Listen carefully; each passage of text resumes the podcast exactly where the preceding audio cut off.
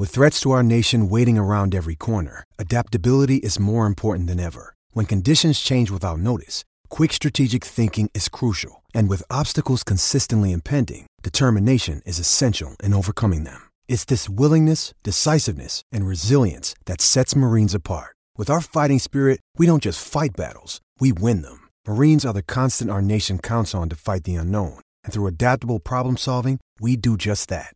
Learn more at marines.com. As we see some movement at the takeoff zone, it's Kelly Slater grabbing rail.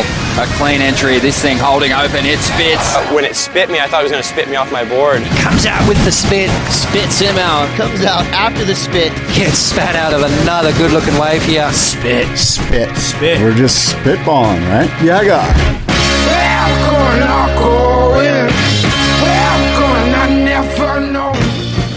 Yeah, guy. Yeah, guy. Welcome, yeah, guy.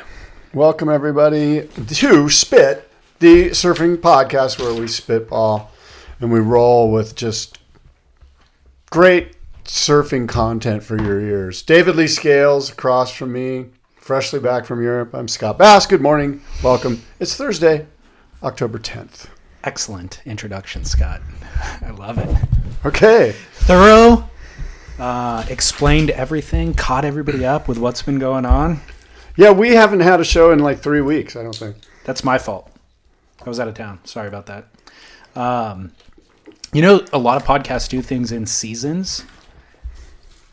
Whatever. have you ever make considered your that? stupid excuse. Have you ever considered it though? Like rather than trying to stick to an every other week schedule throughout the year, take a month or two off. I do know this. We have a lot of listeners that really enjoy our show, and they appreciate an every two week guarantee. Um, And we you- do. We have- sincerely do. I run into people all the time. I was just going to ask, have you um, received feedback recently? I seem to be Yeah. getting it more and more. I just received feedback yesterday from a guy named Jeff from the Morro Bay area. Like Central in the Coast. water or just No, um, I oh I met him for coffee. I was giving him some stuff for his high school Oh yeah. surf team uh, donation thing. Morro Bay. Yeah, yeah, yeah, Yeah. He's totally emailed me a bunch. Yeah, super cool guy. Super nice. And um, anyway, he was saying you know how much he enjoys the show, and it was cool. It only took seven years for us to hit our stride. Has it been seven years? uh, At least, huh? not quite. Okay, it was 2013. I think it was like late summer 2013. So it's been six and a half years. It's wild, right? So if I started in 2005, that's eight years. I was doing it eight years prior to 2013, and then you and I. So it's been about equal amounts with you as with a bunch of other people. So that you're going on 15 years? Of talking on the radio insane. about. I know it's silly. That's so insane. You'd think I'd figure out how to do it by now, but How's no. it feel? Uh, you know what? We got some feedback about the last episode. I talked about the legislation that Governor Newsom may sign here. I think it's this coming up next week, the 13th, right? In three days. That would be Monday. Um, regarding opening up the Hollister Ranch to public beach access from the land.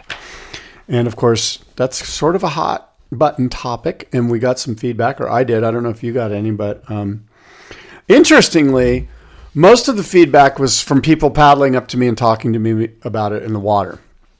Um, at least three or four different people basically said that they kind of agree with me that they that we should just leave the ranch the way it is. You know, like just yeah, okay, it is what it is, but if you open it up to the public, it's going to get ruined. Was basically the vibe I got from most people. That that's where their stance was. Even if they were like, "Yeah, I know it should be open to the public. I get it." Like like so many, much like you and I, we're we we're really pro open beach access for the public because it's our land. You know, like we have a, we're we're allowed to have access to the ocean. Um, but we're- also conflicted because we're like it would be kind of lame if it turned into like you know just got ruined with a bunch of people showing up. Mm-hmm. Even if it was me that was showing up, it would be bad. But so anyway, that's most of the of the feedback I've I've received. I did receive one bit of feedback where somebody was disappointed that I called all the ranch owners basically assholes, rich assholes, which I did. But as I listened back on it, I kind of said, wait, not all of them, not all of them. Yeah. So I did kind of throw a caveat in there at the end, but um, apparently somebody took a little snippet out of the show and sent that to somebody else. No way. Kind of made its way around. People are the worst. yeah. That is the worst. So the guy was more mad that I was calling landowners, and this guy was a landowner. Yeah, but that guy's a tattletale. you know what I mean? Like, I mean, you can't take that. Con- you can't take snippets of the conversation out of context, Right. I, or it's just not uh, sincere to do that. You Yeah. know?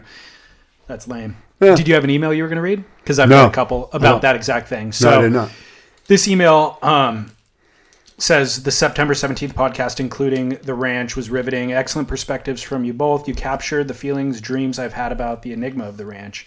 To add to your conversation, here's something I felt was missing freedom isn't free. The fact that the ranch owners can buy property and have access isn't because they have money. It's because of the sacrifice of soldiers and politicians who created and protected American freedom. It's because the sacrifice they made to stop Hitler and the Germans. It's because of the Spanish American War, Revolutionary War, etc. And I think about those sacrifices these families made, and I think about the sons and daughters growing up without fathers, and I think about their descendants, how they grew up at a disadvantage. If anybody should have access to the ranch, first and foremost, it should be them. Same for Native Americans. Another point the law of diminishing returns. Often, surfers are chasing something they can never catch. Quote The law of diminishing returns states that in all productive processes, adding one or more factor of production will hold all others constant will at some point yield lower incremental per unit returns. End quote. The ice cream analogy is often used. The first bites are delicious, and by the end, you're sick of it. And you can tell Scott that when he rails on you for leaving Baja and pumping surf, he'd likely be more an in- a more interesting person had he put down the surfboard and picked up a book a few more times. Wow. As always, Ross from New York trying to add an anti-Spicoli perspective.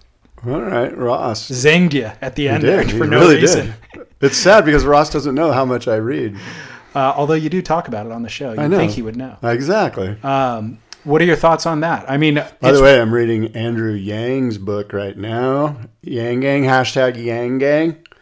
Just so Ross knows, I'm a, I'm a reader. dude, I'm literate. how do you feel about not to make this political? Yeah, we shouldn't. But he just Ross just did Oh, yeah. by bringing in um, we're gonna blame you, Ross. yeah bringing in World War II references to. I actually agree with Ross. I mean, I agree with what he says. That hey, man, you know, like all these people died so that we can have access to our land. So that yeah, and that we can quibble about surfing a spot.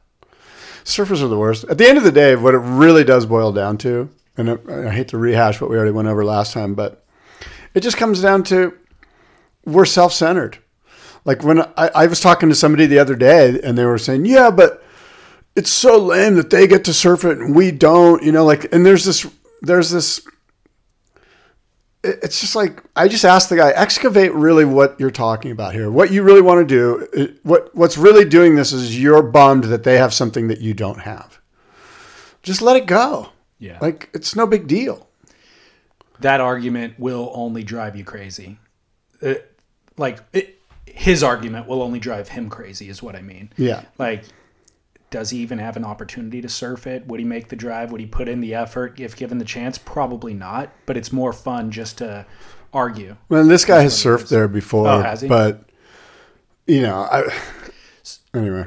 So, what are your? Th- I think the most interesting, I don't know, applicable lesson out of that email is the law of diminishing returns thing. It was a little confusing for me. I need it to be because the ice cream metaphor didn't seem to jive up with Uh, I the think, law of diminishing returns. Well, the way I interpreted it, it was the harder you chase something and the more you kind of try to grasp it, the more it slips through your fingers. And so go out to your local beach, catch a wave, be grateful for that wave.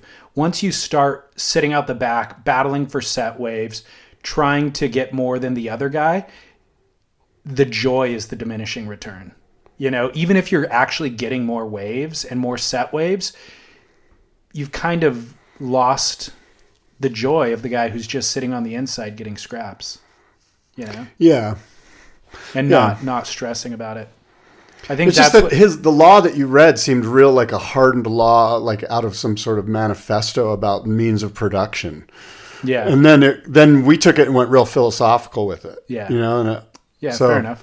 Well, I think the the analogy, or as a, it applies to the ranch, is just like putting that much gravitas on this one surf spot and making it your paragon that you're chasing. It, it almost can never live up to the hype, you know. And um, Yeah, I agree. It's better to just have this sort of vision that you and I have about it, and that a lot of us have about it. And I've never ever been there, but I just have this vision of uh, this, you know, like Skip Frye paddling out of Cojo or whatever, just this like really cool thing, and I'm good with that. And I'm not going to go chase that, you mm-hmm. know. And I don't know. It's funny. I was actually talking to a guy this morning in the water about this, and he also is like, you know what? If you're suitably inspired, which is what Yeah. Sam George's thing, if you're suitably inspired, you can go surf the ranch. He was telling me how many times he walked in there. He used to live up there. You can walk in, and at full tide, you have to paddle around a couple of points, but it's about a mile to super killer, you know, whichever wave it was. I think it was Drake's. yeah, But uh, and I also in our conversation this morning, me and this guy, we came to the realization that what it's if it opens up to the public and there's this managed access and and people are allowed to go surf there, but there's going to be a major vibe. Like if you sh- if you're one of the guys that just shows up and goes, "Hi guys, I'm new here," and you paddle out, like there's going to be a major vibe already, right? Mm-hmm. And I think that in ten years, this whole thing about the ranch opening up to the public is going to be nobody's going to even go there. Like people are going to be over it. You know, it's, Yeah. there might be one or two little like Lunada Bay confrontations, but just as Lunada Bay is, like people kind of just forget about it, and I bet I bet it gets forgotten about. yeah. Well, here's another email that I think was sent to both you and I. It says, Thanks for some historical context and news updates on the ranch. I've never surfed there and have no ties. Ironically, you guys are extolling the virtues of Zion and Yosemite, but cannot connect the dots that the ranch could be protected and enjoyed by California taxpayers who help fund it and might pay extra to keep it at a national park protection level. You made the point, you were just arguing against. This is reinforced if the surf atmosphere in the current entitled closed state uh, in their drug like or their drug cartel like behavior. What is there to protect surf-wise? Keep it pristine, but open it up like Cardiff campgrounds for California taxpayers. Fight to keep the coastline open access, and you'll lose in a societal in a society of huge inequality. End quote. I didn't understand the last part. Fight to keep the coastline open access, or you'll lose in a huge society of huge inequality. In a society of huge inequality. Oh yeah, I agree. I think if you're one that is siding with the homeowners and don't want it open to the public, you're on the wrong side of history. There's no doubt about that. Yeah.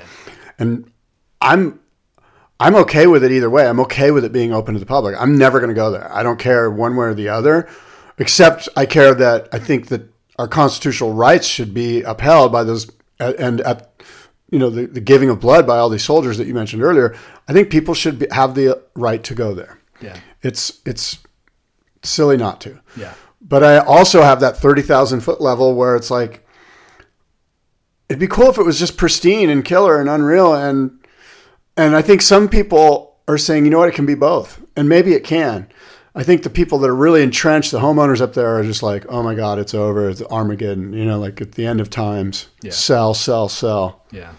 And I don't think that's the case because I understand it to be managed access. Like it's going to be implemented very slow. For sure. They don't even know how they're going to implement it, but they are probably going to have to build some sort of road to some spot and then do like, I don't know, 100 people in a lottery per weekend or something, or who knows? Like they don't know, but they are asking for all stakeholders to have input in it. Like they're, they're saying, homeowners, tell us the best usage of this. You know, you seem to have been doing a pretty good job of it understanding that we are going to allow public access, how would you like that to go down? Yeah. And if the homeowners are smart, they'll be like, okay, we lost. We better just get on, you know, be on their good side and see as get as much as we can out of this, as, as far as our point of view. Mm-hmm.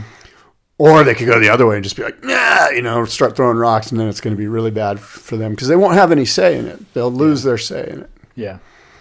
Complicated. I'm glad that I don't work in legislation. Like even trying to solve the problem, this is so not my skill set. It feels so forced to me.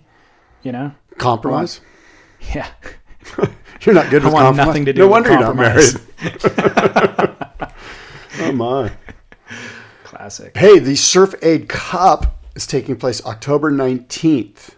As you know, I'm on the board of directors of Surf, Surf Aid International, and we are producing our Surf Aid Cup in San Diego at Cardiff Reef with the Swami Surfing Association Club Contest.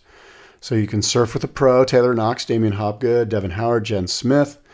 Sign up at surfaid.org to get your uh, to get involved, just get a team involved and to have fun and surf with a pro and raise money for a great cause. Down in Baja, we're doing stuff, and of course in Indonesia, and it looks like maybe the Solomon Islands as well. Amazing. Yeah. What constitutes a pro? Who are you suggesting isn't a pro, Devin? Every single one of us. well, Taylor Knox. Taylor Is Knox he? is a pro, was a pro, is a pro. I mean, I, Was or is? yes. Exactly. Damien Hobgood, I love that guy. Uh, yeah, no, no question. And Tons I mean, of love. yeah, we love all of them, but I feel like you guys are using that term loosely. Taylor Knox is a pro surfer. I don't think that's I don't is yeah. I mean, he's getting like how much do you have Finish to make every? How much do you have to make? I'm going to to be a pro surfer. You have to make X amount of money. F- just get a check sent to you for being who you are, and that amount is enough to cover your mortgage, cover all your bills plus plus thirty percent. That makes you a pro surfer, in my opinion.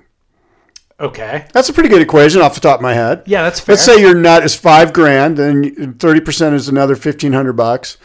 If you can make sixty five hundred dollars a month from surf from a surf company, like for Taylor, it'd probably be Reef or well, that's I don't what- know. that was going to be my further. Because then I think if you can live where- off of the check, then you're a pro surfer. Okay, if you don't you have started this by saying to make that money off of surfing, but now, and I don't think that is the definition of a pro surfer. But you're saying from a sponsor who's paying you to surf, that's where the money. well, I'm just saying you're a pro surfer if you're getting paid to go surfing, Yes. which is, Okay. and I don't care if it's in competition or it's Okay. on Instagram. Like you're professional if you're getting paid.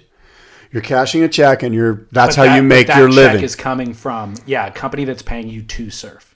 Yeah, Yes, to, or to be you. That is you the know, to, to be a, to be you. Like if Yes, you know, they're not going to pay you to just like sit in your van. You actually got to suit up and go surf.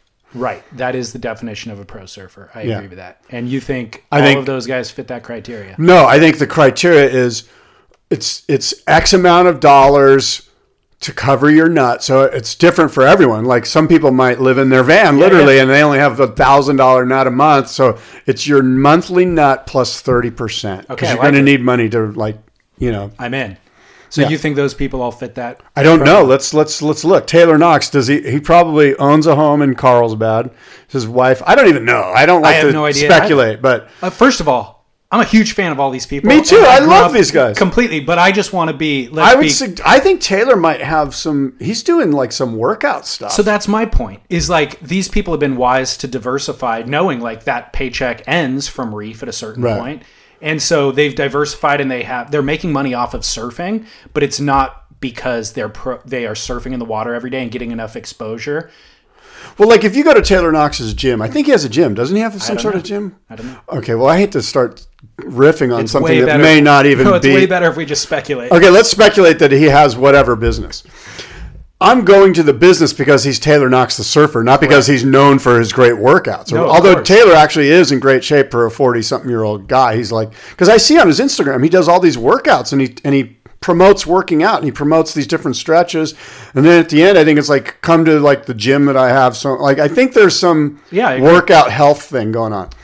But my point is, I'm only going there because Taylor has the meanest cutback in the world, and I want to go hang out with Taylor Knox, the surfer. Like, you know what I mean? Like, if it was Joe Smith or somebody that I didn't, you know, like, I'd be like, ah, I'll just go to LA Fitness. Why do I need to go to Joe Smith's workout thing? for sure. So, this is where it gets a gray area. Like, is that still being a pro surfer? The fact that he's using his image as a surfer to market in clientele like myself. He's banking off his history as a pro surfer. So, is he a pro surfer? No. The revenue he's creating is coming from, in part, not in full, but in part from marketing of himself as a professional surfer. Ex pro surfer. Right, whatever. But as an ex pro surfer, but the revenues are covering his monthly nut. He's not getting paid to go surf though. That's the point. He's getting paid for his workout. You know. Okay, well, So Surf Aid is the point Surf Aid is doing this come surf with an ex pro surfer event. No, let's not tear. Surf Aid International is a great thing. We I'm can't not- talk I'm- negatively. Come on, it's all fun and games. David hates helping mothers and children. Um, I'm against philanthropy. You're full against stop. helping Full stop. people in Indonesia, the poverty-stricken families. You're against that. I, I know. I'm you're really still gonna come off welcome. bad about You're this. still welcome. Uh, Taylor Knox is going to hate me. Struggling people are going to hate me. this is not going well for David Scales. no. Um, I feel like the pro surf term is Surf the with the pro. equivalent to saying porn star. Like you can't just they're not all stars, right? Somebody does porn once and they're labeled as a porn star. No, they're not all stars. They're just a pornographic. It's actually a pretty good analogy. I mean, we're all pro surfers. Like when you think about it, it's like, yeah. why, why aren't I? You Why do- aren't I a pro You do surfer? one QS event and you're a pro surfer. Yeah. You know, like like or whoever from your high school points to that person and goes, "Oh yeah, that person's a pro surfer. They they traveled to Brazil and they did one." How about this? If you've cashed a check from doing well in a contest where they wrote you a check for the, result that you got in an event, are you are you forever a pro surfer?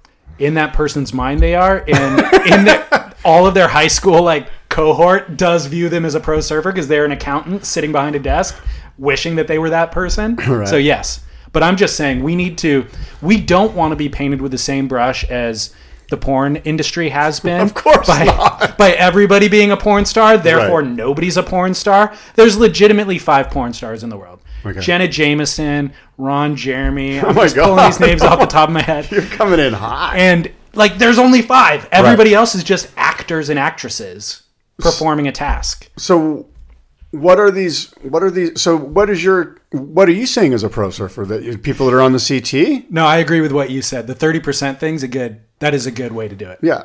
but you can Make a cycle monthly out plus, but it has to be the money has to be coming in because you don't have any other gig. it's coming in from the visibility of you riding waves like Right. the exposure that you're getting um, but so the revenue that Taylor might be bringing in is all- tangential that's tangential revenue you can't guarantee that all that revenue is from. I agree with you that Yeah. some people are like, I don't know Taylor Knox, but my buddy told me to come to this gym because it's a killer workout, and so there's revenue there that has nothing to do with him. Yeah. So I think that you can also cycle in and out like of that equation. So he can be a pro surfer at times and then he's not a pro surfer at times. And I'm willing to dub Like, if him they a pro surfer again because if Taylor's Instagram If they send him to the Maldives for that surf contest where they have all those ex surfers, and he makes enough that month Yeah. to get his nut covered plus thirty percent, that month he is a pro surfer. correct. Yes, and I will redact my previous statement at that point. It's a month by month thing. This I'm reevaluating. I've got a spreadsheet. I'll show it to you later. This is pretty good. This reminds me of Trans World Surf, where they used to have like like exposure meet exposure yeah, meter, yeah. you know, and like some months guys weren't getting too much exposure. They weren't necessarily to pro surfers that, that yeah, month. they need to reevaluate their whole program. You know who cycled back into the pro surfer realm for me this past week? Clay Marzo. Really? Yeah. Um, recent Instagram, he's been posting a couple, like all of my uh, assessment of pro surfing is through Instagram. It's pretty much all, a hundred percent of it comes through Instagram. Uh, and yeah, he's posted a couple of cl- clips recently. The one that was most impressive was a backside barrel ride Mm-hmm. where he was like, um, I'm going to Instagram to, to make sure Clay is on my feed. I don't Cool. Think He's doing like a parallel stance, almost sitting on a board, leaning forward onto his knees. He's just adapting through this backside barrel in this cat like lounging, fully flexible, navigating. Uh, it was so insane. But it reminded me, Clay Marzo kind of shied away from the, the limelight, opted out of pro surfing, I would argue. Quiksilver originally dropped him, but he had he could have done anything with his career at that point, but he's opted out of the limelight, makes occasional appearances. Every time that he does, he's doing something that is mind-blowingly uh, not only talented but like different than what anybody else is doing. Yeah, this lay this layback thing that he does. he did it. He did it in Indo. He was in the Indo contest, the rip curl at Oh, Padang, yeah. Yeah, yeah, and he did. Remember that tube ride he got on at Padang where he was like Leaning back, leaning front back. side. Yeah, he's front side, but he was doing a, the weirdest layback thing ever, and he's doing that here on this Instagram thing that you just mentioned too, where it's just this new way to get deeper in the barrel, and you've got to be super stretchy and just like limber. And Yeah, no, no mere mortal could do it. I've And- never ever seen anyone else do No. that. Maybe Mason does it on some levels, but not Yeah. like this. Yeah, and that's a good analogy, by the way. Like Mason is a good comparison to Clay in that they're both um, completely uniquely utilizing their own physicality and um, body style and body type to surf the wave the way the wave is supposed to be surfed, but specific to their body type, and then riding the right boards that allow them to do those things. It's almost like physiological imagination. Totally. Like I couldn't do what they do, and they couldn't. Well, they could do what I do, but you know, like if I was given their level of talent, then I would be doing it a different way because my body is different. You know what I mean? Yeah. Uh, but they're completely actualized in their talent and expression of their uh, creativity in riding a wave. It's super. That's what makes it fascinating to watch. So Clay Marzo, I don't know that he's earning any money off of pro surfing, but It looks like rock star energy drink. Okay, that's fair. Is he's he's definitely pimping Rockstar like front and center in a lot of his stuff. Um, but he's really underutilized as a talent for reasons that we're all kind of aware of. You know, um, It looks like there's a Rockstar super brand and probably a sunglass company okay, that's in that's- Carve, Carve, yeah, that's who he is um, always tagging. and he's always been with Superbrand. I feel like since his childhood. And That's pretty much an advertisement right Dude, there. the Rockstar ads, by the way, are so blatant. Like whatever their obligation is to post one a month on Instagram, it's always like so um, obviously an advertisement. Yeah. you know, like Yeah, that's okay. which is fine. I think actually sometimes better. that's It's better. like, yeah, don't don't try to fake us out. Speaking of which, Yeah. how's your Manscaped products coming? Oh my god, I have Perfect not, segue, Scott. I have not manscaped um, yet, I- but I need to bring my wife into the equation and discuss this whole thing. And Oh, really? yeah, I mean, I'm you know, This is a household meeting conversation. no, not a household, just a uh, master bedroom meeting. Oh, I see. But Uh, she did say, "Don't talk about it."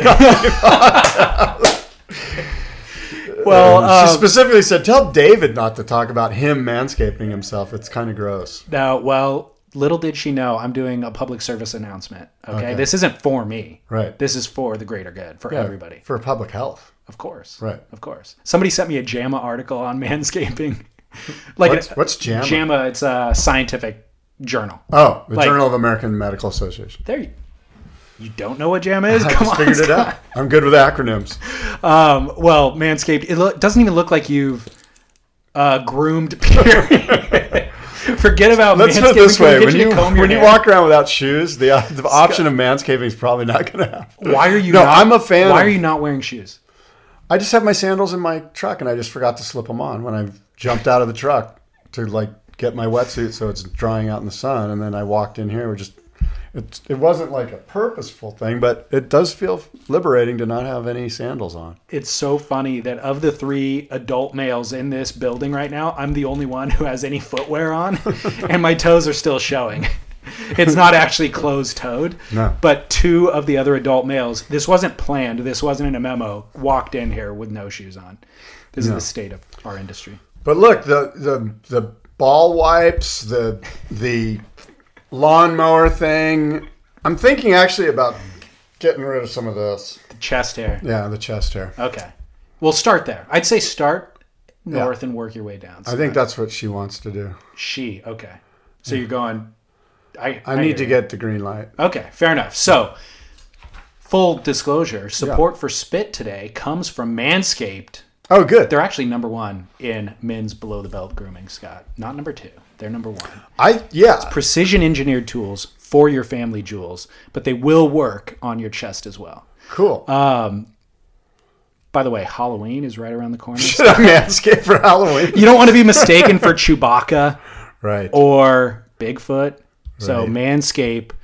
Um, last time we were talking about the lawnmower 2.0, skin safe technology that allows you to protect from nicking your pumpkins. Scott, oh my God! Did you did they send you this copy or did you write this? I will not reveal some of it. It's good. improvised. That's pretty It's- good. But here's the real deal: the waterproof 2.0 is waterproof, or I said the lawnmower 2.0 is waterproof. Yeah. So you can actually uh, Create less mess by trimming in the shower.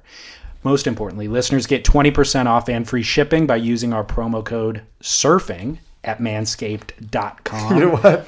So somebody, that same guy I was talking to this morning in the water. The first thing he said is, "Hey, are you are you manscaped?" Did he really? Yeah, yeah, yeah. He was laughing. So that's pretty good. It's working. So we Um, appreciate that. Good. Well, they and everyone should give the manscaping thing a, a run for its money. They do uh, Your Manscaped. significant other will appreciate it. Dude, you'll appreciate it. It makes everything better. Just saying that. That's, Um, that's too much info. So the they package everything into the perfect package 2.0. Who want who doesn't want the perfect package 2.0? It has the lawnmower, the crop preserver, which is basically a deodorant for the part of your Those are the ball wretched yeah, the part of your wretched body that needs deodorant the most that you haven't been deodorizing. Right. Anti-chafing boxer briefs, crop reviver, ball toner spray. Did you bring your ball toner spray to Europe with you? That seems like a place where you might need a spritz or two. You really, yes, it's yeah. All right. You do. Um, anyways, stay sexy this Halloween, Scott. Don't look like Chewbacca. Manscaped.com, promo code SURFING. 20% off and free shipping. Your package will thank you. Manscaped.com. Use it. Use it. How did we even get on that? Who were we making fun of that led to this? Clay Marzo? Clay Marzo. Um? Do you have you been watching the France Quik Pro? I have. I've been, you know, just the heat analyzer because the time change is a little off. But You know what my favorite thing to do is? what? Wake up the following morning. Don't check any of the updates. Don't check Instagram. Go into the office with a full day of work, prop up the phone side by side, and push play at the very beginning and watch it as if it's happening in real time. Huh? Like, don't fast forward anything. Right. Don't check any. Don't even look at the scores. Do you turn it off, the volume? No, leave the volume on Hmm. as much as I can. Um, but then, yeah, don't check scores. So I feel like I'm actually watching it in real time. Oh, okay. That's hard to do. You got to go digitally dark, Yeah, which is hard to do. it is hard to do, but I'm committed to the cause. All right. Um, what are your thoughts on the event thus far? Um, gosh, the second day, the waves are kind of pumping. Those, that day where it was big and meaty and like right on the shore, big barrels, and guys are. Um, I was disappointed that Leo beat Kelly at the last minute there. Um, mainly because it'd be one thing if like Kaloa, not Kaloa, if somebody else beat Kelly, like whoever, some Brazilian or something, like Diego Silva, or is that a person? Diego Silva? Diego Peterson or whoever. D- uh, David Silva. You're thinking there's I there, so there were a bunch of versions of that name. There was a Diego. was it Dayton Silva for a while? There's a Diego. Um, My point is, is that it was David Silva is who you're thinking. David. Yeah, D. E I V I D. I think is. The I was bummed that it was like because with Leo and Kelly, it's like he, he's the he's the protege, you know, or Kelly's the protege, right? And he was the Kelly's the mentor, and he's the protege. Leo's the, pro- and so to me, it feels like okay, this is the even though this has happened before. Leo's beat Kelly before, but this feels like it's like a changing of the guard, is, is I guess what I mean. Because it's one thing when somebody else beats Kelly, and you're like, all right, Kelly's going to get him back, but Kelly's known this kid since he was like four years old, or probably since he was born, right? Because I think he's Belly's stepson or Yeah, something. he is. And so when Leo beats him on Leo's home turf, because that's where Leo lives, basically in France. I'm sorry. Explain what home turf means again. I'm just Is this a manscape thing? I'm just joking. Uh, anyway, so that's what it, it felt a little deeper and darker, like like the, the passing of the torch. It was so that was just my own take. That was my own take on it. I'm not saying that's what everyone else. No, no, no, no. I fully agree with you, but it was so unceremonious. Like, No, Leo was jumping up and down. It's like, what? well, yeah, but they're trading sixes, and it's wonky shore break, and you can luck into an eight. yeah, it wasn't you know? a dusting by any means. No, but that's what's sad about the current version of Kelly to me is like I've been I've been saying this for years, right? But we don't want to see him go out with a whimper. And this is what's happening. It's like I don't know, early round to some 43rd ranked surfer on tour. He happens to be like you're saying have a lot of um, connection with Kelly outside of the contest, but like this is what's happening to Kelly kind of with regularity is these far inferior surfers are winning just through happenstance and mediocre conditions. These these are things that never happened to Kelly in his 20 year reign of terror, you know, that we all kind of grew up with, but are now happening with regularity. Sometimes due to his injuries, sometimes due to his lack of focus. We're not sure which at this point because he's got a bunch of other things going on. And it's like, no, this isn't what we want to have hap- happen. We want him to pull a Seinfeld and just go out at the top of the ratings on his own terms. But he's past that point now. We, well, now it's like if you're a Kelly fan like I am, I just want him to win pipe and go. That's it. I know. You know, and like, But he can't win pipe anymore either. No, That's- he can't. No, if he's going to win an event, it could be pipe. I mean, Kelly can win pipe. He's been trying. Kelly can win pipe. for years. Come on, Kelly, win pipe. Yeah. By the way, while speak- John John's injured. yeah. Speaking of um, Kelly being sort of doing other things, which has been your mantra for a couple three years now, which is why he hasn't focused, according to David. Um, somebody sent me a thing that said that he's voicing over the Outerknown ads. I think on the WSL website or somewhere. They heard Kelly's. Kelly's literally the voice of Outerknown. Like he's like fifteen percent off. Blah blah blah. Oh, really? Yeah, like just doing the ads, doing, I've the, heard doing him- the audio ads. I, that's funny. I heard him doing, you know, him talking about the jeans that they're selling, where he's getting barreled at Chopes or Cloudbreak or wherever it was in the jeans. And of course, it's his voice saying like, "I wanted to start this company that was going to be more sustainable." Blah blah blah. So that makes sense. But you're saying he's just doing it on like the That's what I'm hearing. I haven't funny. heard it. Somebody sent me a thing that goes, "Yeah, I just heard Kelly's voice talking about Outerknown." So maybe it was what you're saying, like more of like a produced thing. yeah, which makes perfect sense. Yeah. Either way, it's not Yeah, surprising. whatever. It's his company. Um, yeah, no, I feel the same way about the Leo thing. What I like about so a couple of thoughts about the event. Um, It's fun to watch. it's so fun to watch. That coming Super off fun. of so Chopu being such a thrilling event, then going to Surf Ranch and being the most boring event of the year. Where's the soundboard? Wah, wah, Yeah, wah. exactly. And then having the juxtaposition once again of like this mixed up beach break, unpredictable, chaotic thing, but it's exciting. It's Super It's so more much more exciting. I just love that it really creates such a stark contrast to the wave pool. Um, The, the amount of waves rolling in, the, the like mid to low period um, swell.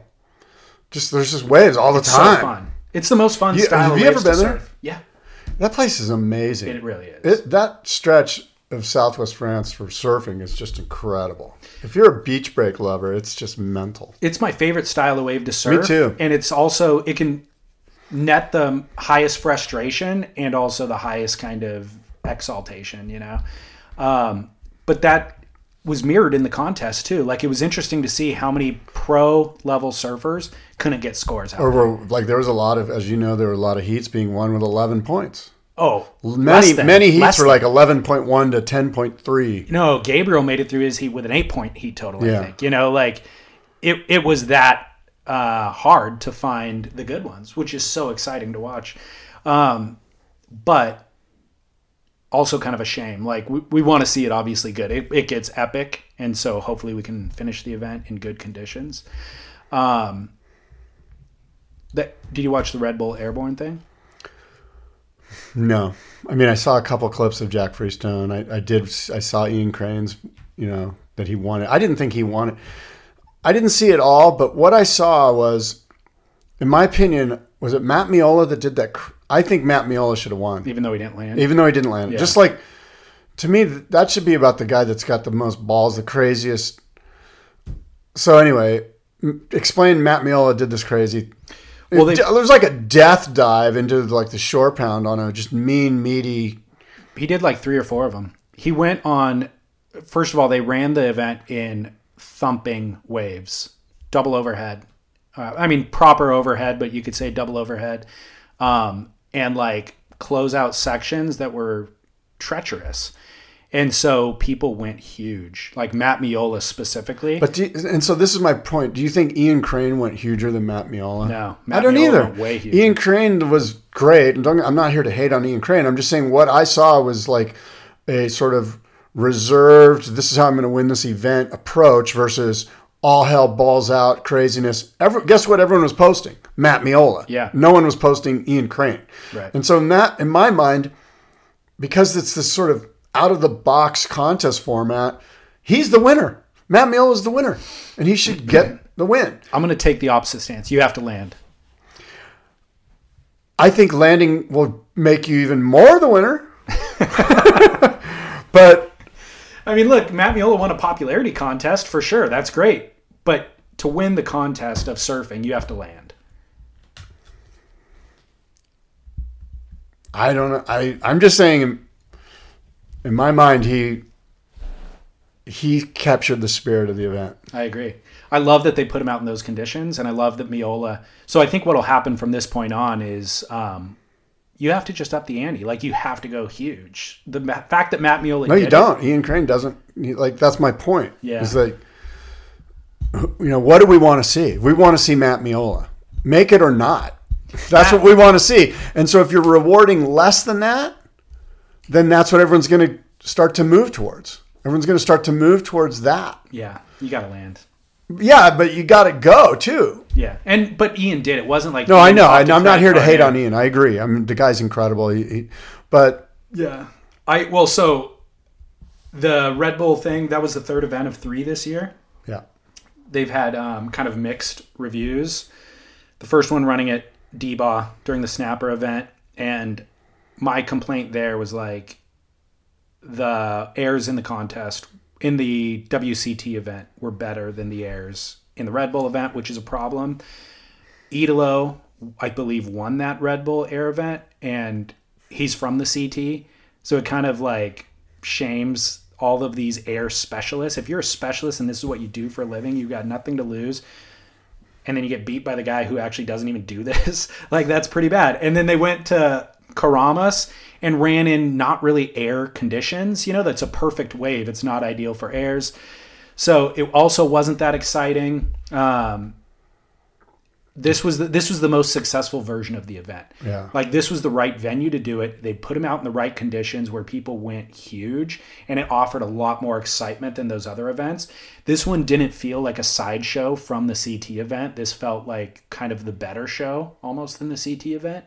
Uh, and guys were getting barreled too. Like I think it was Finn McGill, like got a sick right hand barrel, came out and did a huge alley oop. Um, so they, it was just I, I liked it a lot. I thought it was a really successful version of what they've been trying to do all year long. yeah, So cool. yeah, I'm a fan. Well, it's coming up here tomorrow. It looks like they might run. Good. Is it? Will it be finals day? No, I think they need two more days because they're running the women's event simultaneously. Oh yeah, yeah. I think they're in the quarters for the women's and round 16 for the men's. Round of 16. I see they're putting the women out at um, Super Tubes in Portugal next week. The 16th, that event starts. Nice. And for is it the first time ever the women are now have a? Can you recall the women being in, in that event? I don't. They always ran it at Cascais instead. I think they're they're like the them, men would go up to super tubes and the women would go down to yeah they're moving them all together at Yeah. Super Tubes. Good. Yeah. Good. Courtney got a 10 at Hossegor. Did you see her backside barrel? No, It was sick. It was sick. I'll send it to you. Just to keep you up on pro surfing. Also on October 19th. Official pro surfers, by the way. Right. Yes. Like what? How do you do? well, We do need to sort of vernacular to separate the two. So, what is the other term for the Yeah. ones who aren't pro surfers? Yeah, you're either a pro surfer. Well, I mean, it's always it's always been your like a Free surfer. free surfer, a free surf pro, a free pro surfer versus a I'm going, we're just calling them amateur surfers if they're not a pro. really Yeah. not. So Rob Machado's an amateur surfer. Know, he's making money off of surfing specifically. No, that's what I'm saying. Like, how do you determine Oh, the ones on the still free- CTs? Oh, there's still still free surf pros versus right. like contest pros. Right. But Taylor Knox is an amateur surfer at this point. He's been downgraded, unless it's the Maldives event. wow. Yeah, I love him. This isn't an insult. I'm just being clear with the terms. I don't know why he's taking all the heat. I don't either. I feel guys- bad. We need to pick somebody else. Of the, any of the guys that are on this list, he's the one that could come and pound us the most. And he's the best. Why did we pick the meanest? Yeah, he is. Not the meanest, He's the but most the, qualified pro surfer on the list, but he's he's the one that could squash me probably with his thighs.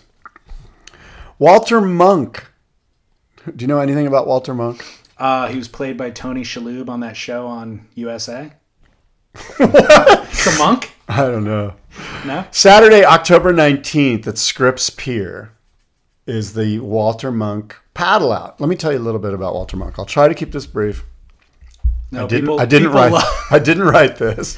All right, what does Matt Warshaw have to tell No, us this did Walter not Munk? come from Matt Warshaw. Walter H. Munk, one of the foremost oceanographers of the 20th century, who sent pulses of sound through the vast oceans, probably startling a few whales to measure changes in water temperatures, forecast waves, and seek signs of global warming, died in February of this year. He died of pneumonia. He was 101 years old. Dr. Munk, a scientist explorer who would expound on his discoveries with exuberance, was sometimes called the Einstein of the oceans for his pioneering work in the study of waves, ocean circulation, tides, and irregularities in the Earth's rotation. He was also a geophysicist. In the 1960s, he had a study where he discovered that the waves washing ashore in measured ranks in Southern California had originated thousands of miles away in storms sweeping across the southern Indian Ocean. The first south swells, David. This discovery led to the improvement of forecasting of big waves coveted by surfers in California, those south swells that I mentioned. As a young scientist during World War II, Dr. Munk had the most important surf forecast in the history of the world. That's right.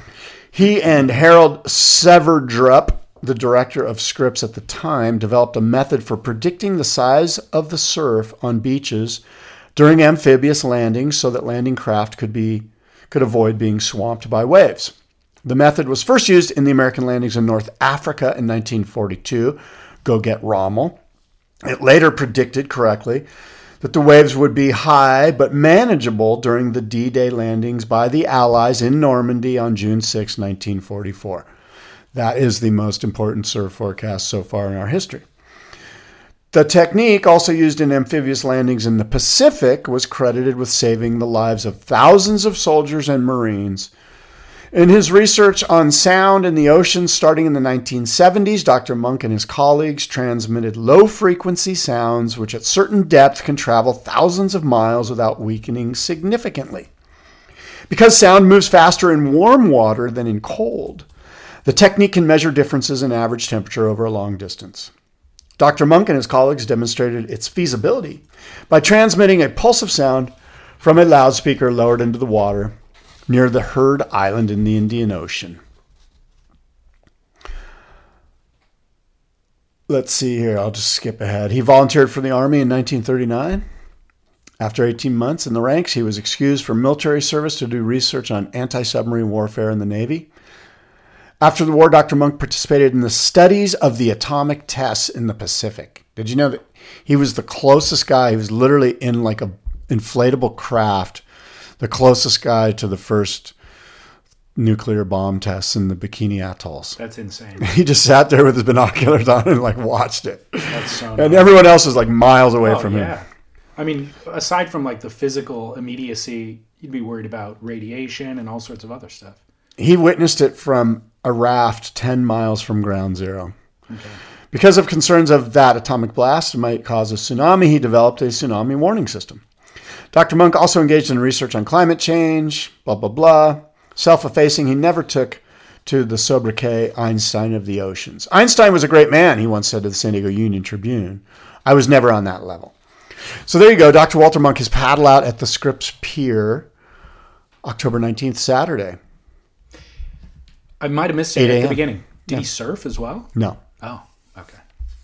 Not a surfer, but a friend of surfers, a a, friend of contributor to surf, surf forecasters Yeah, around the world. Amazing. All the guys at Surfline, Sean Collins, Kevin Wallis, Chris Borg, um, my friend Mark Sponsler at Storm Surf. Any surf forecaster that knows anything about it looks to this guy as this was our guy, Wow. Dr. Walter Munk. So I an- anticipate seeing some of those guys at the paddle out October 19th. Wow. That's fascinating. Yeah, Good bit of history there. thank you. He should be your Duke. He is my Duke. Sure. I also have some more history. Yes. Are you ready, or do you have something here? No, I've go. spoken for quite a while. No, you no, want to give me a break here? Nope. You have a at all. joke? You don't have a joke? Um, they come up organically. I'm a joke factory, Scott. I'm not I've got kind of a joke. on I've got kind of a like a joke that I probably shouldn't tell on the air, so I won't. Um, I think you should, and then we can elect to edit it out if we decide. Okay. So there's these old folks at an old folks home, and they're sitting at the dinner table. They're having dinner. Okay. All these old folks. And there's this one kind of like batshit crazy old lady that's up at the top of the stairs walking down to the dining room. And all she has on is a robe. And she walks, her makes her way down, and slowly people start to kind of look up at her and go, oh God, here she comes. And she gets to the second step, almost onto the dining room floor, and she whips open her robe and she's buck naked. And she screams out, Super pussy! And this old man looks up and goes, I'll have the soup. Wow. That's my joke. Amazing. Amazing. I, first of all, didn't see it becoming that crass. And number two, didn't see the punchline coming at all. The punchline hit me out of left field. So that was a good joke. I That's exactly what you want the joke to do. Okay, good. Wow. Maybe we leave it in. I'm fine leaving it in. I don't think that's too offensive. We'll give a warning at the beginning. I'll come on in post, give a warning, be like, hey, if any kids are listening, Well, you know what's funny? Like me and my buddies, we've all told this joke a bunch of times. So whenever we see each other, we just go, "I'll have the soup."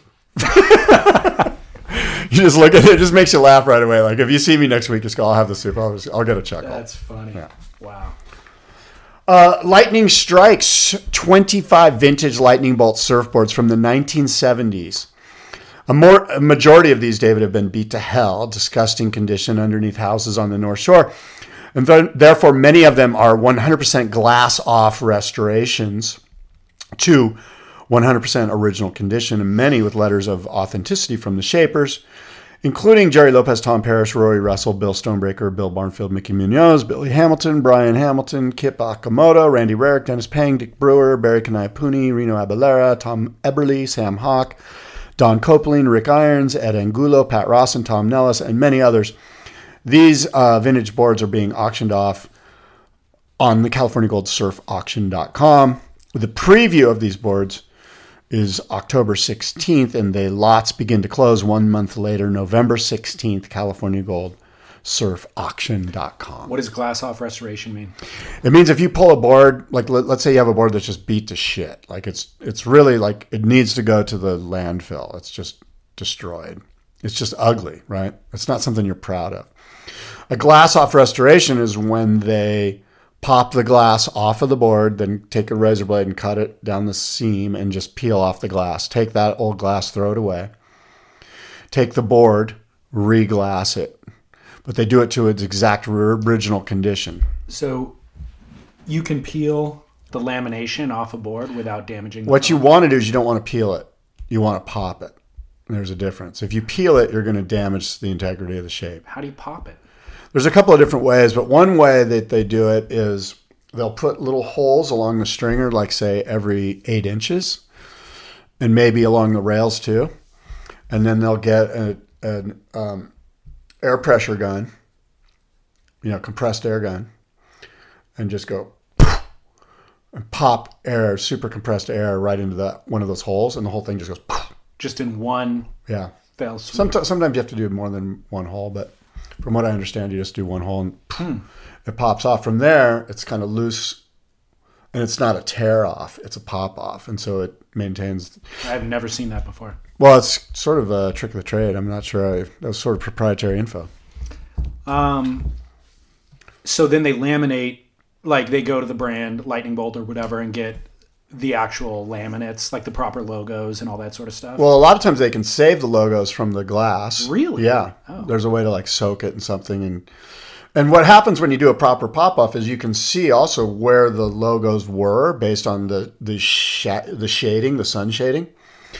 And yeah, so they absolutely replicate it to 100% original condition. So it's the same color as the original board, the same logos, same everything.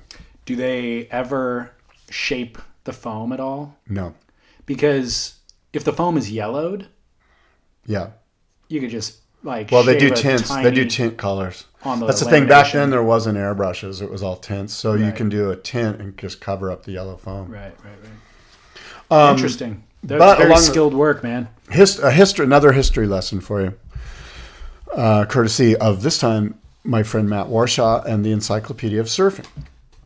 Lightning Bolt, surfboard and surf accessories company founded in Honolulu, Hawaii in 1970. David by Gerry Lopez and Jack Shipley. Interesting note. Jack Shipley's son was a judge on the WS Head judge, right? WCT for a long time. He might Dave- still be. Yeah, Dave. Dave Shipley. Yeah. I cut him off one time. He had words with me. It was not pretty. Meaning you burned him on a wave. Yeah. Um, I, I you found yourself in that situation. A No, I apologize. I'm, I'm apologizing. I'm, it wasn't like there was No, malice. It was just he went and I wasn't sure if he was going to make Yeah. it, and I went. It was one of those situations, but he didn't take lightly to it and had some words with me. And Was it in Hawaii? no, it was at uh, Tavarua Ah. Cloud Break. Anyway, Dave, sorry about that. Um, anyway, Gerry Lopez and Jack Shipley uh, founded in Lightning Bolt in 1970, and they turned it into an industry powerhouse with the help of California surfwear executive Duke Boyd. Lopez and Shipley were both working at a Honolulu shop called Surfline Hawaii. Our friend Dick Metz in the early 19 in early 1970. The 21 year old Lopez was on the cusp of becoming a universally acknowledged master at Pipeline and had been shaping surfboards since 1968. Shipley was an ace Surfline Hawaii salesman and a surf competition judge. They joined up and bought the old Hobie Surfboards outlet on nearby Kapiolani Boulevard in the summer of 1970. Lopez had been using a colored lightning bolt emblem on his board since 1969, and since the dark haired goofy footer was going to be the new company's one and only marketing tool, they named the new shop Lightning Bolt Surfboards. Of note, Hansen Surfboards in California had introduced a short lived Lopez designed Lightning Bolt model in the early 1970s, or in early 1970. Lightning Bolt quickly became a kind of showroom co-op for many of the best Hawaiian shapers, including Bill Barnfield, Tom Parrish, Reno Abellira, Barry Kanai Tom Nellis, and Tom Er- Eberly, among many others, all of whom worked out of their own houses. Bolt had no factory of its own, and brought their finished boards to the Bolt retail store, each one trimmed with a distinctive Lightning Bolt logo on the deck. A second Bolt outlet opened on Maui in 1972. Shipley also began distributing free Lightning Bolt surfboards to nearly all of the top surfers who visited the North Shore each winter to compete in the pro contests, which meant the Bolt logo was endlessly featured on magazine covers and in surf movies. The overwhelming majority of the world's best surfers rode Bolt surfboards from 1973 to 1978 while in Hawaii, including world champions Mark Richards, Wayne Bartholomew, Shaun Tomson, and Margo Oberg and ace North Shore riders like Jeff Hakman and Rory Russell. Bolt boards surfboard sales never went above 2,500 boards a year, mainly in Hawaii, but no label before or since has dominated the surf media the way Bolt did in the mid 70s. By 1975, the Bolt logo had been copied by so many board makers around the world that the company took out a full page ad in Surfer magazine asking the manufacturers, create your own labels, don't use ours.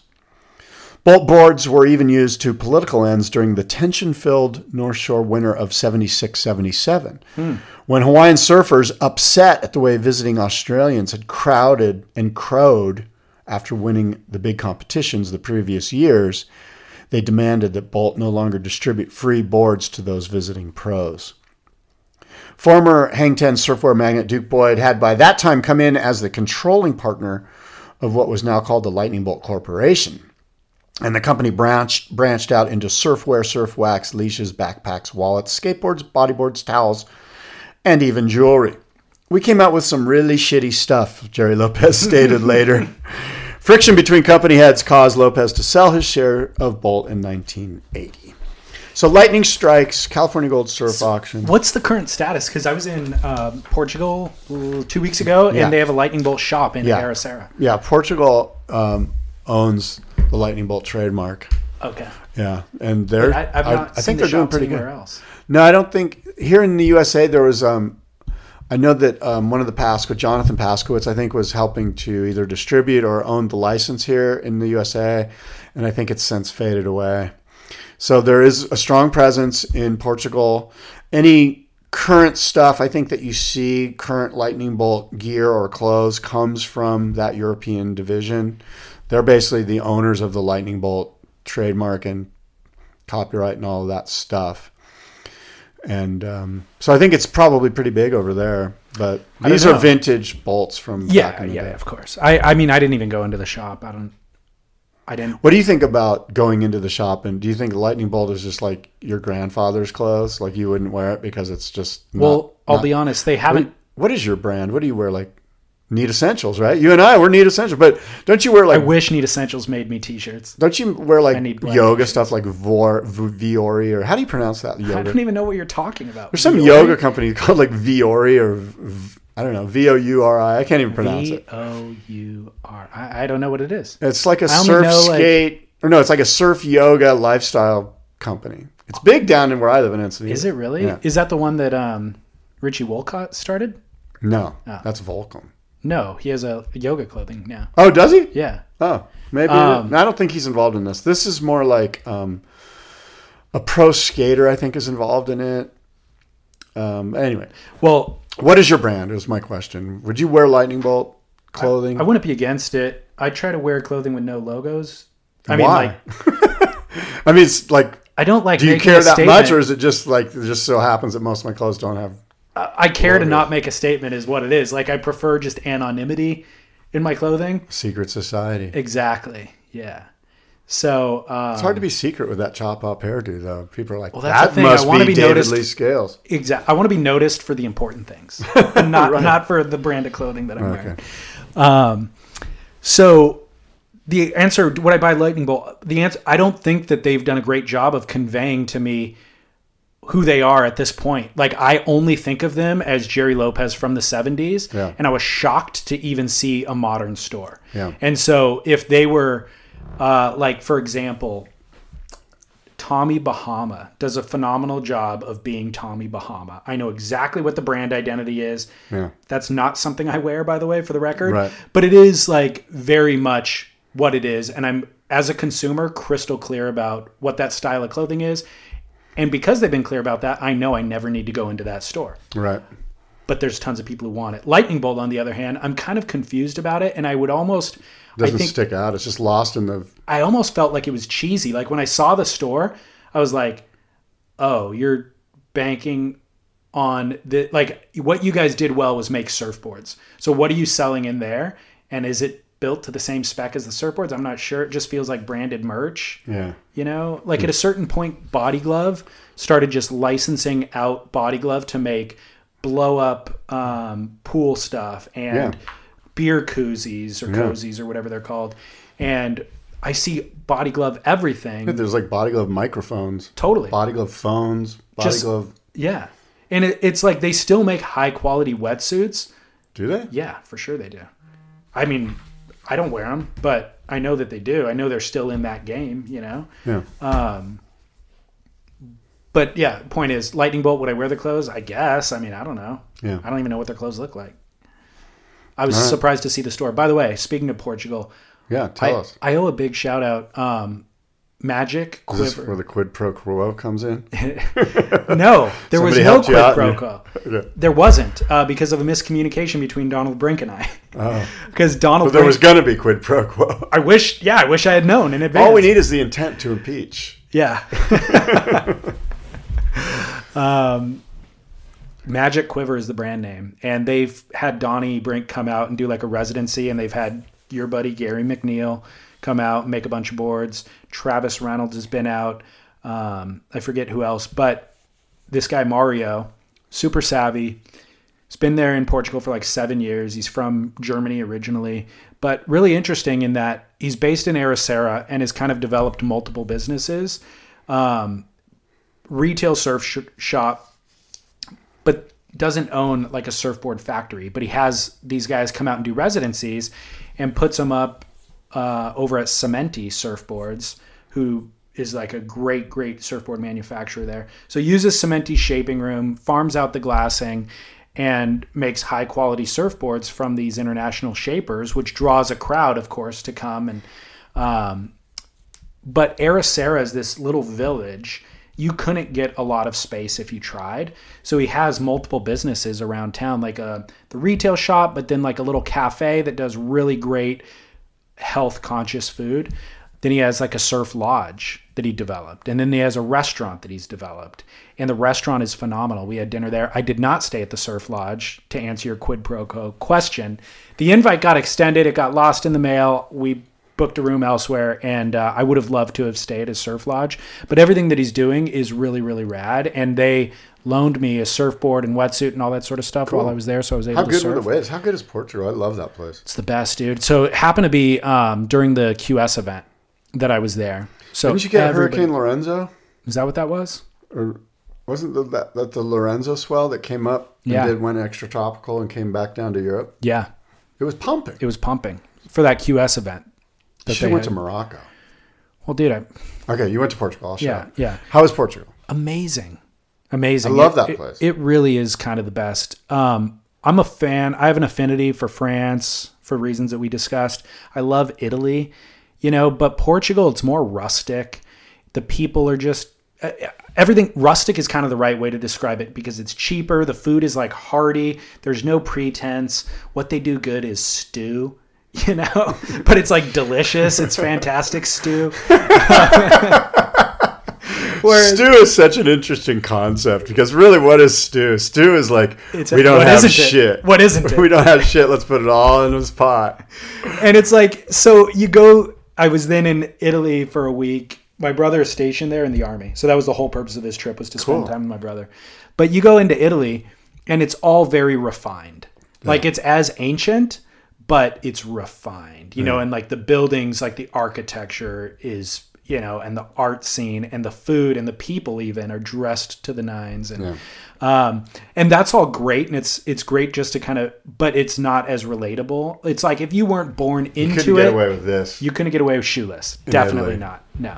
You couldn't get away with tennis shoes even. Really? i mean you, you're identifiable as an american Oh, if you wear sure, your, yeah. your tennis shoes. I envision you in skechers am i, am I right Yeah, like without the shoelaces, the kind that you just twist on and twist off. Velcro Skechers. That's are pretty they American. skechers or aren't they scott that's Huh? right are they skechers I don't have Skechers, but Oh, I would. don't. I would wear them. okay. then i'm wrong i stand corrected I don't have Skechers. um Not against Skechers though. but so then in Portugal, it's more relatable. It's like this is normal people that are working regular jobs, getting by, like you know. And there's so much undeveloped coastline, is Yeah. what it is, and a lot of it is surfable. Almost all of it is surfable.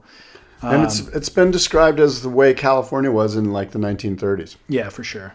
I could see that. It looks like California. Yeah. Um, we did a night or yeah, one night in Nazare, which was really really cool. It wasn't pumping, but like Praia Norte, the beach around the point, there's great waves there, no matter like almost all the time. Yeah. Um, right, the little town. You mean north of the point or south of the north of the point. Okay, so where they where they do the sleds in and out, Yeah. the skis out, like Yeah. basically Nazare, the wave, but Yeah. it's but when it's small, it's just like this pumping. Correct. Beach break. So Nazare, if you're looking at it um, on video, town.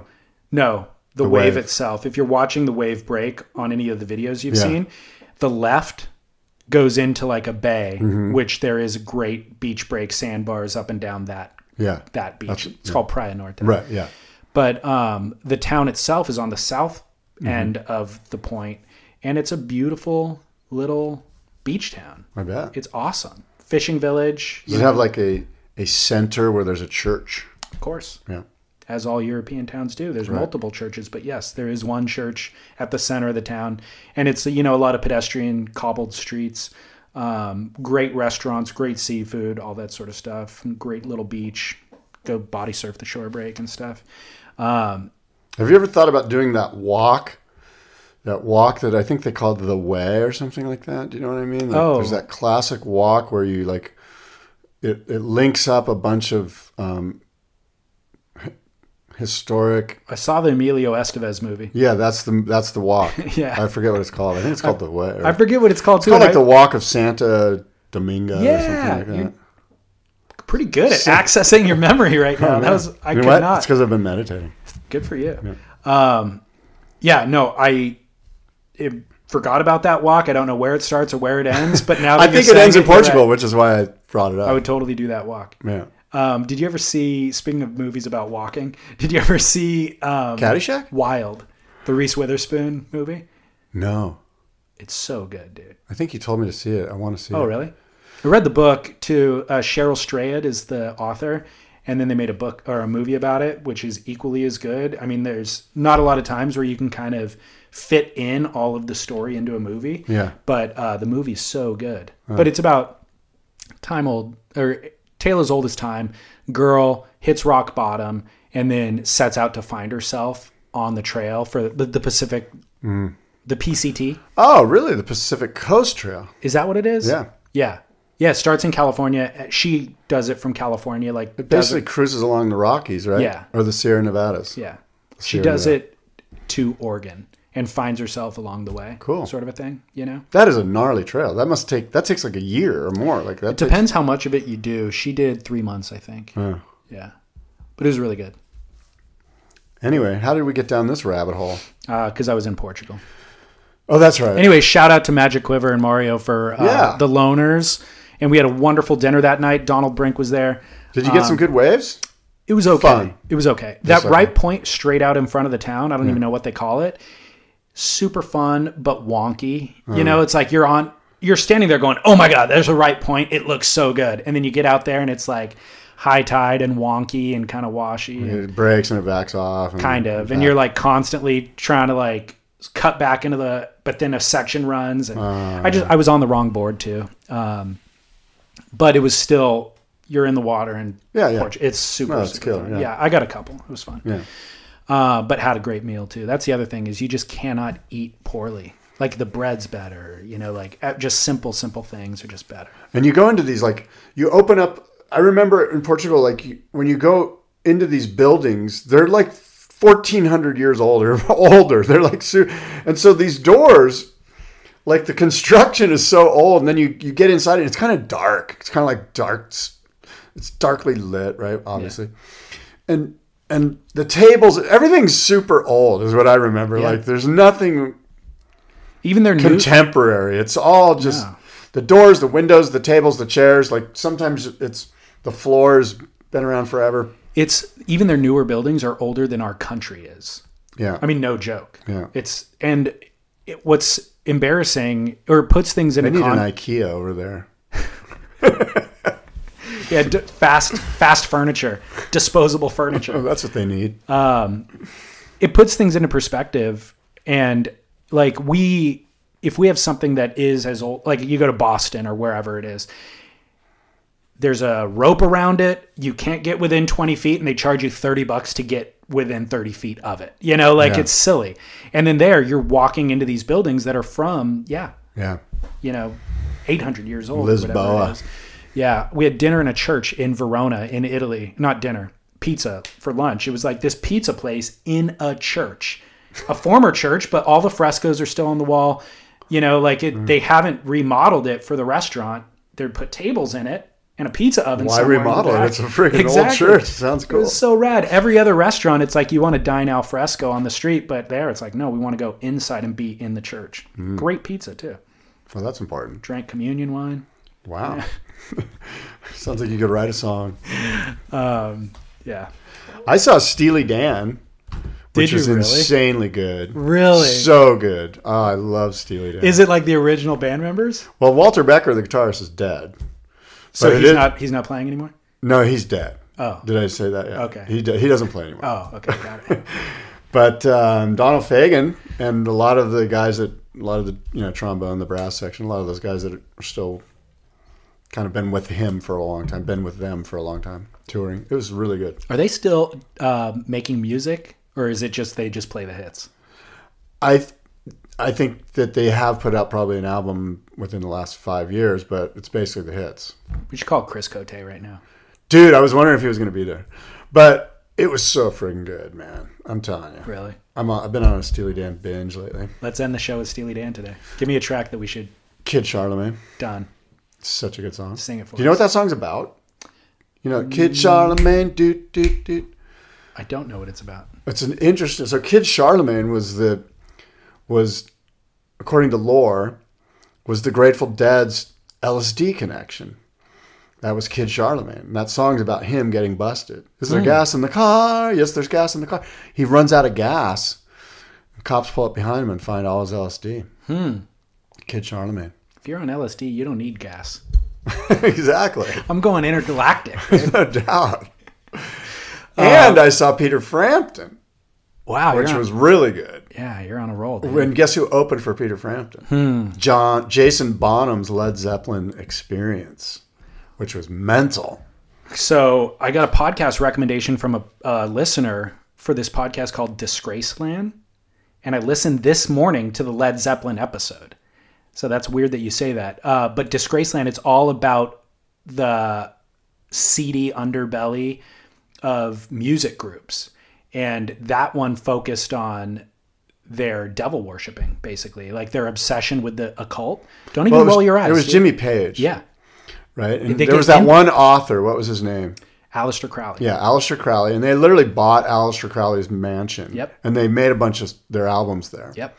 They made um, probably the best one, which was the double album, um, Physical Graffiti. I think they made there. they get deep into all of it and tell like actual stories of uh seances that they did and all that sort of stuff and Yeah. like bringing in bowie like bowie was really interested in it and then he went to one of the seances and It was like this. got is- his mind blown no he got tripped out by it Yeah. and then like didn't want anything to do with it from that point on so like he distanced himself from jimmy page but they would like run into each other occasionally and bowie would like not make eye contact look the other way because he was worried like he was going to get infected by the spirit you know um but By the Jimmy- way, Jimmy Page dispels all of this stuff. Just for the record, like there's stuff where Jimmy Page is like, no, I mean, I was I, I was fascinated for a couple of years with Aleister Crowley and, and some of the dark metaphysical stuff, for sure. Yeah. But it's not like he was.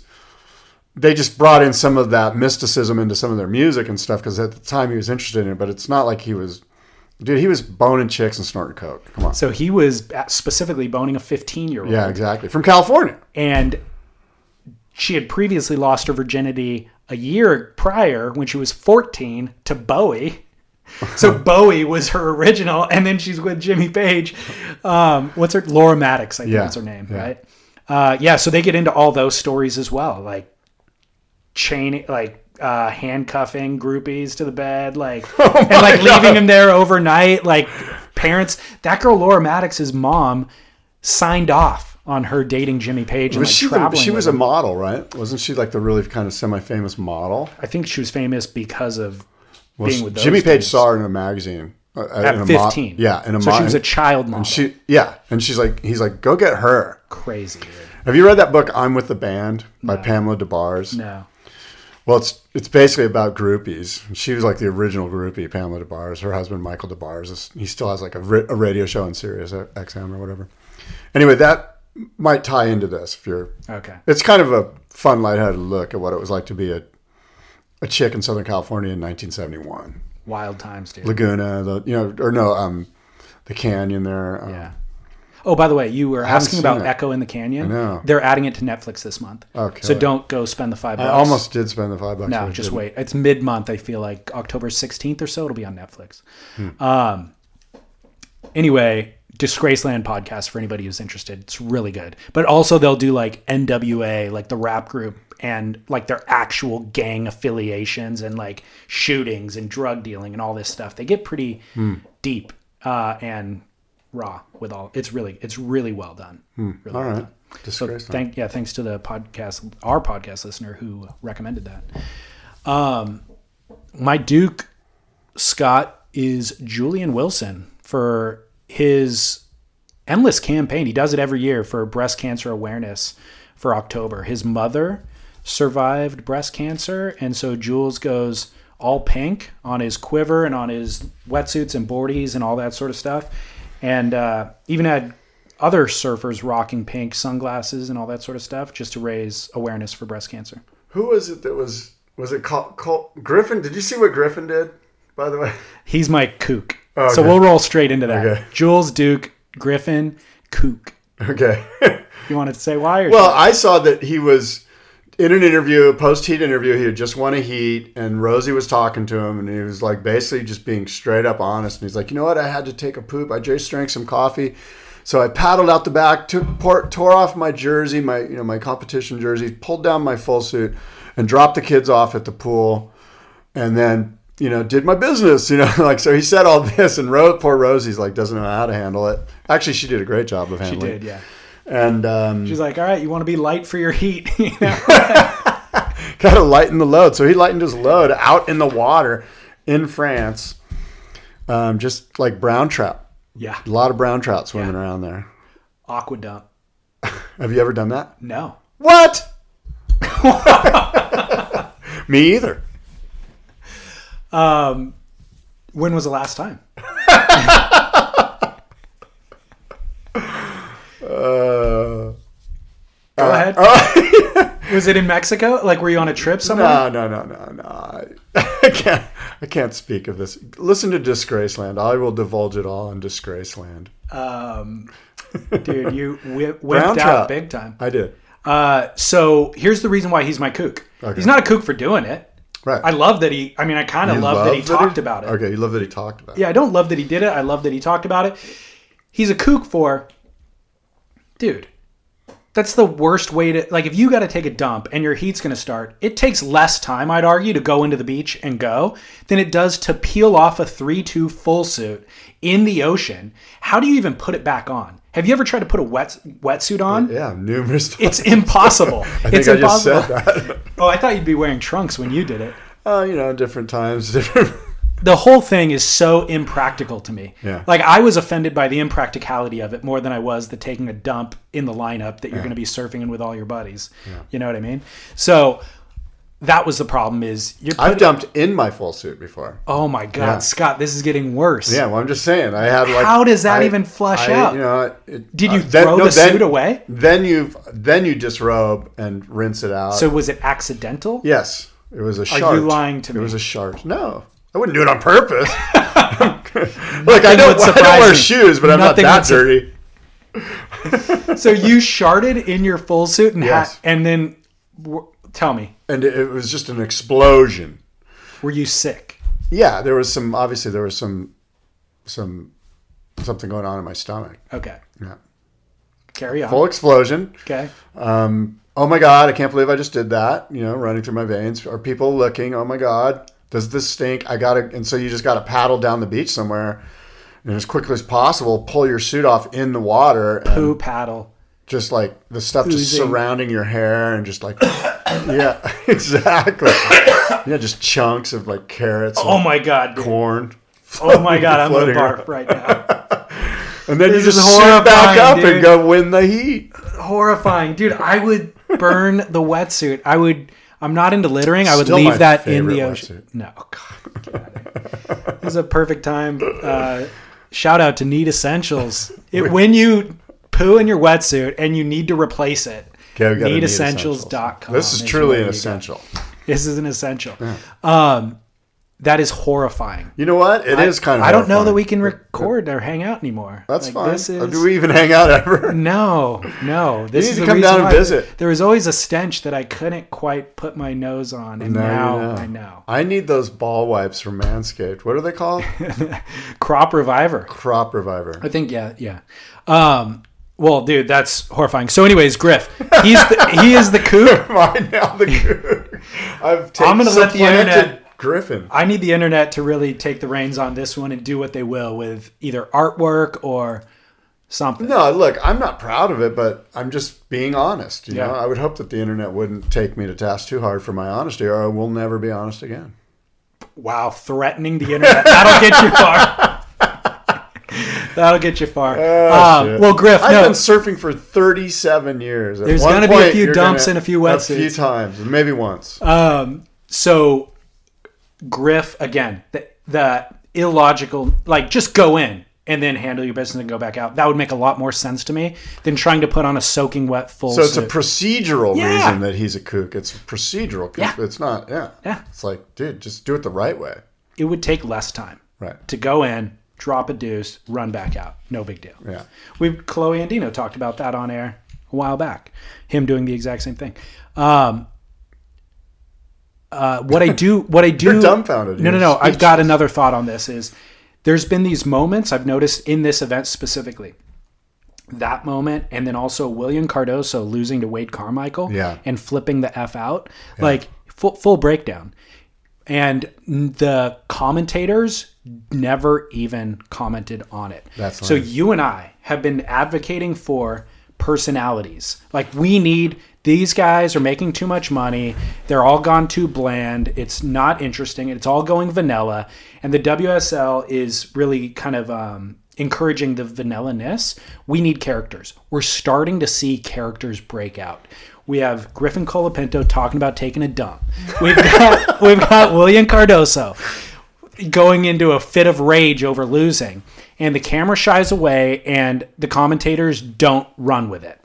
No, the commentators need to focus on it and replay the board punch and discuss it and be like, this guy's lost his mind. You know why? It's because he doesn't have a mainstream sponsor and he's struggling to get to events or whatever. And what number is he on the CT relative Yeah. to the QS requalifying? All Yeah. that. That's really coming into play right now. and he's stressed out about the finances and he's stressed out about you know whatever it is like like those are the things they need to be leaning into and i don't know that the wsl is having even an opinion or telling them what to talk about or not i really maybe it's just the commentators maybe the commentators need to just be more um like you and I. well how do they not talk about it this guy Yeah. this is happening in front of you how are you not talking about Exactly. it Exactly. like it's weird Yeah, we need John McEnroe to step up and go, look, this is happening. Let's discuss this. at the bare minimum, commentators, Emotion. you need to represent what the viewers are experiencing. Bare minimum. We're we're seeing this happen, and you're not providing, you're not putting our thoughts into words, which Yeah. is your purpose. You're blowing it. Blowing it, blowing it. By the way, um, my buddy Jake Marshall I didn't know he was your buddy. five on the QS, and it looks like he's going to qualify. I hope. I think he's five. Name drop. He's not really my buddy, but I, I do yoga with his dad. But he's my son's buddy. Kind of. They surf together. I don't know. But I'm just, we're, my son and I are, I guess what I'm saying is, my son and I are fanboys of Jake Marshall, and we want to see him qualify for the tour. So I would And love we think he that. might qualify. I would love to see it. Um, I'm gonna put the heat on him right now, though. Okay. Where did he go for the last five years? He was America's great hope five years ago, and he disappeared. What happened? You know what? He's been building, getting his feet under him, like kind of like building the house, you know, getting the foundation going, learning the ropes of all of this stuff. And like now it's like time. What? What happened? What's the backstory? I don't know. Did he have a misstep? well, he was injured. Oh, really? Yeah, he's been injured. And now more heat.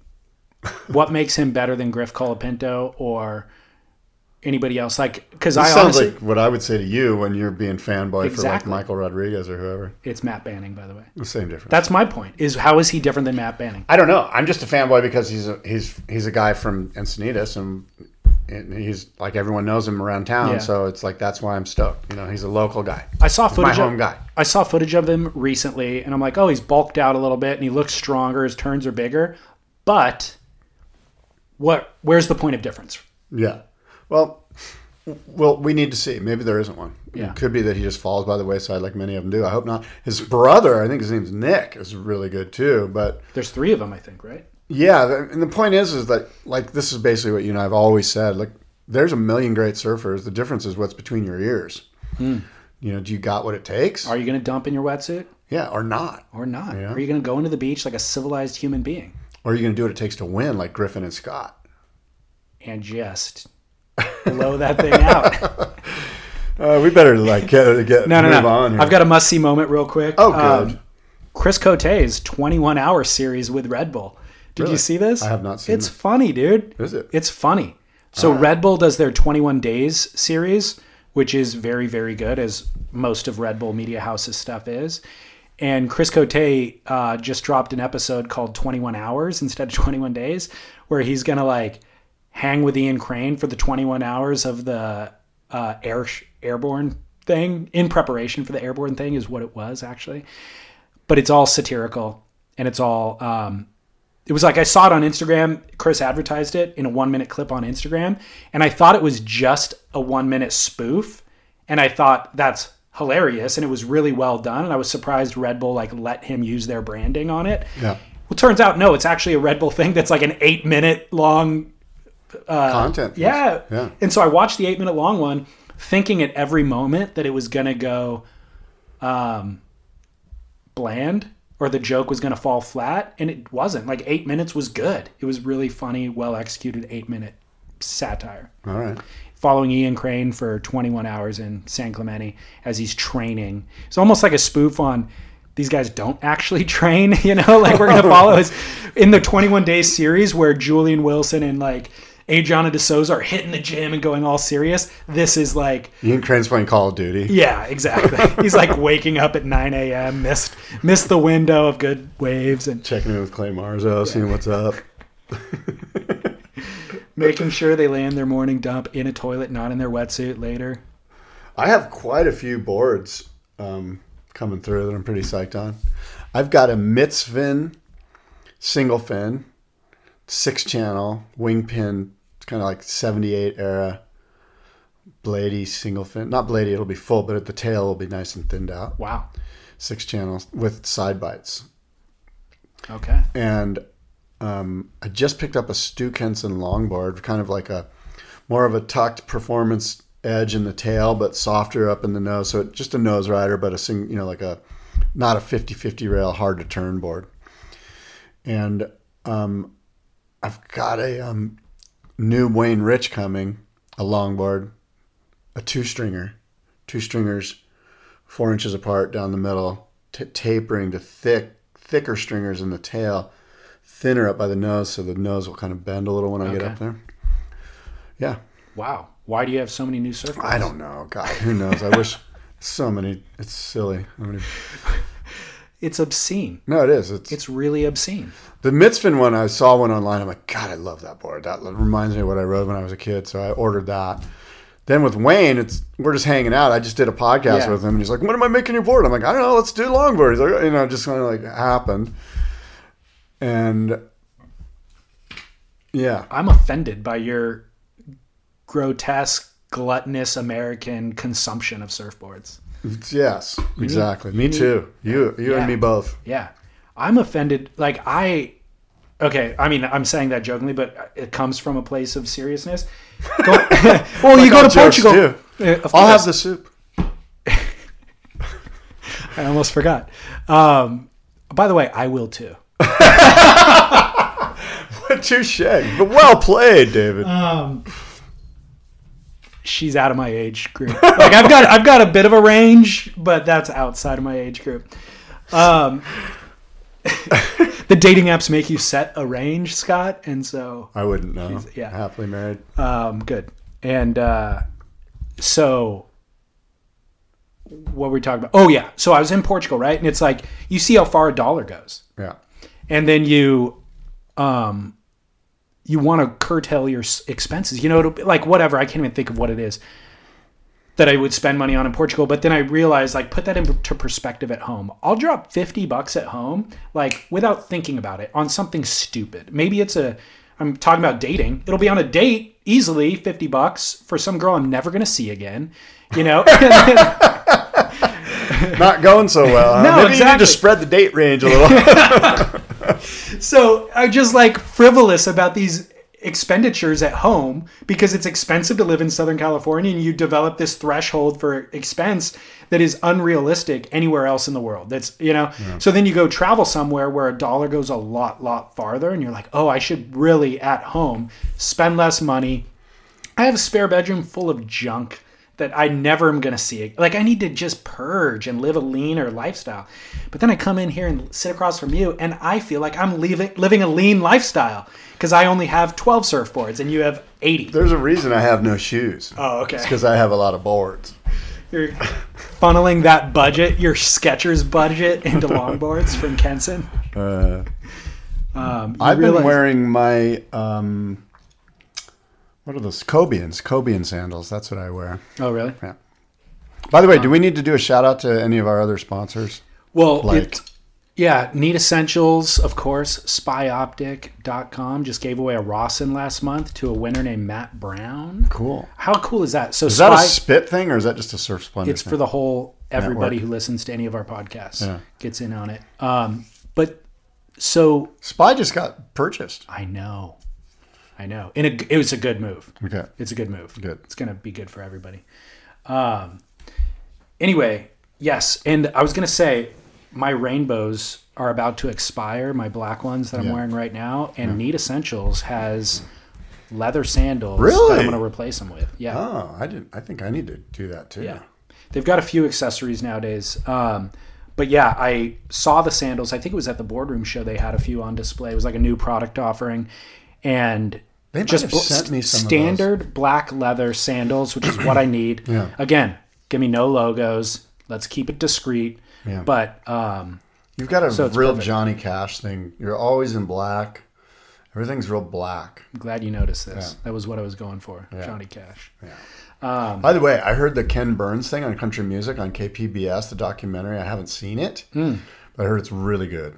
Okay. I'm going to check that out. I'm. I feel mixed about Ken Burns. Yeah. It's like if I commit to it, I'm always thrilled that I did. But it's such a daunting task, and it's like so boring. Like none of it is sexy. So you kind of have to commit, and then you realize the the depth of it. You know, pays mm-hmm. dividends. But to Did you watch invest- the Vietnam War one? No, no, should I?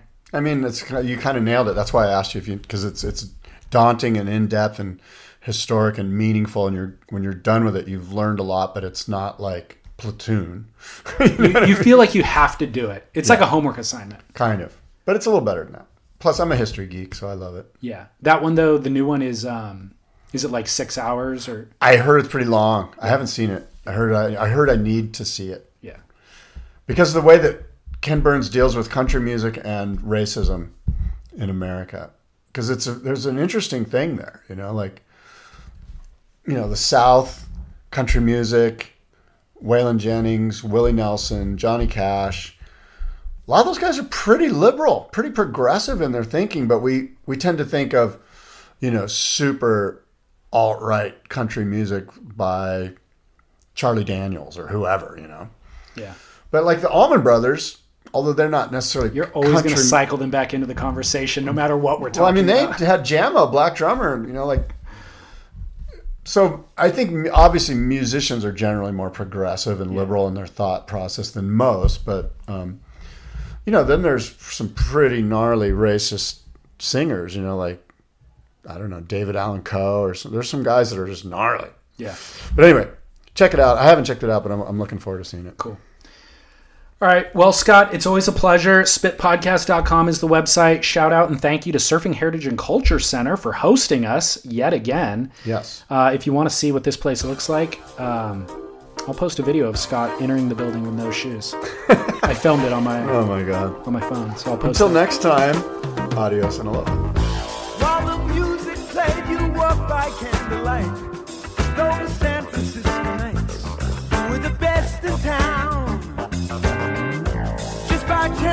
crossed the diamond with the pearl. You turned it on.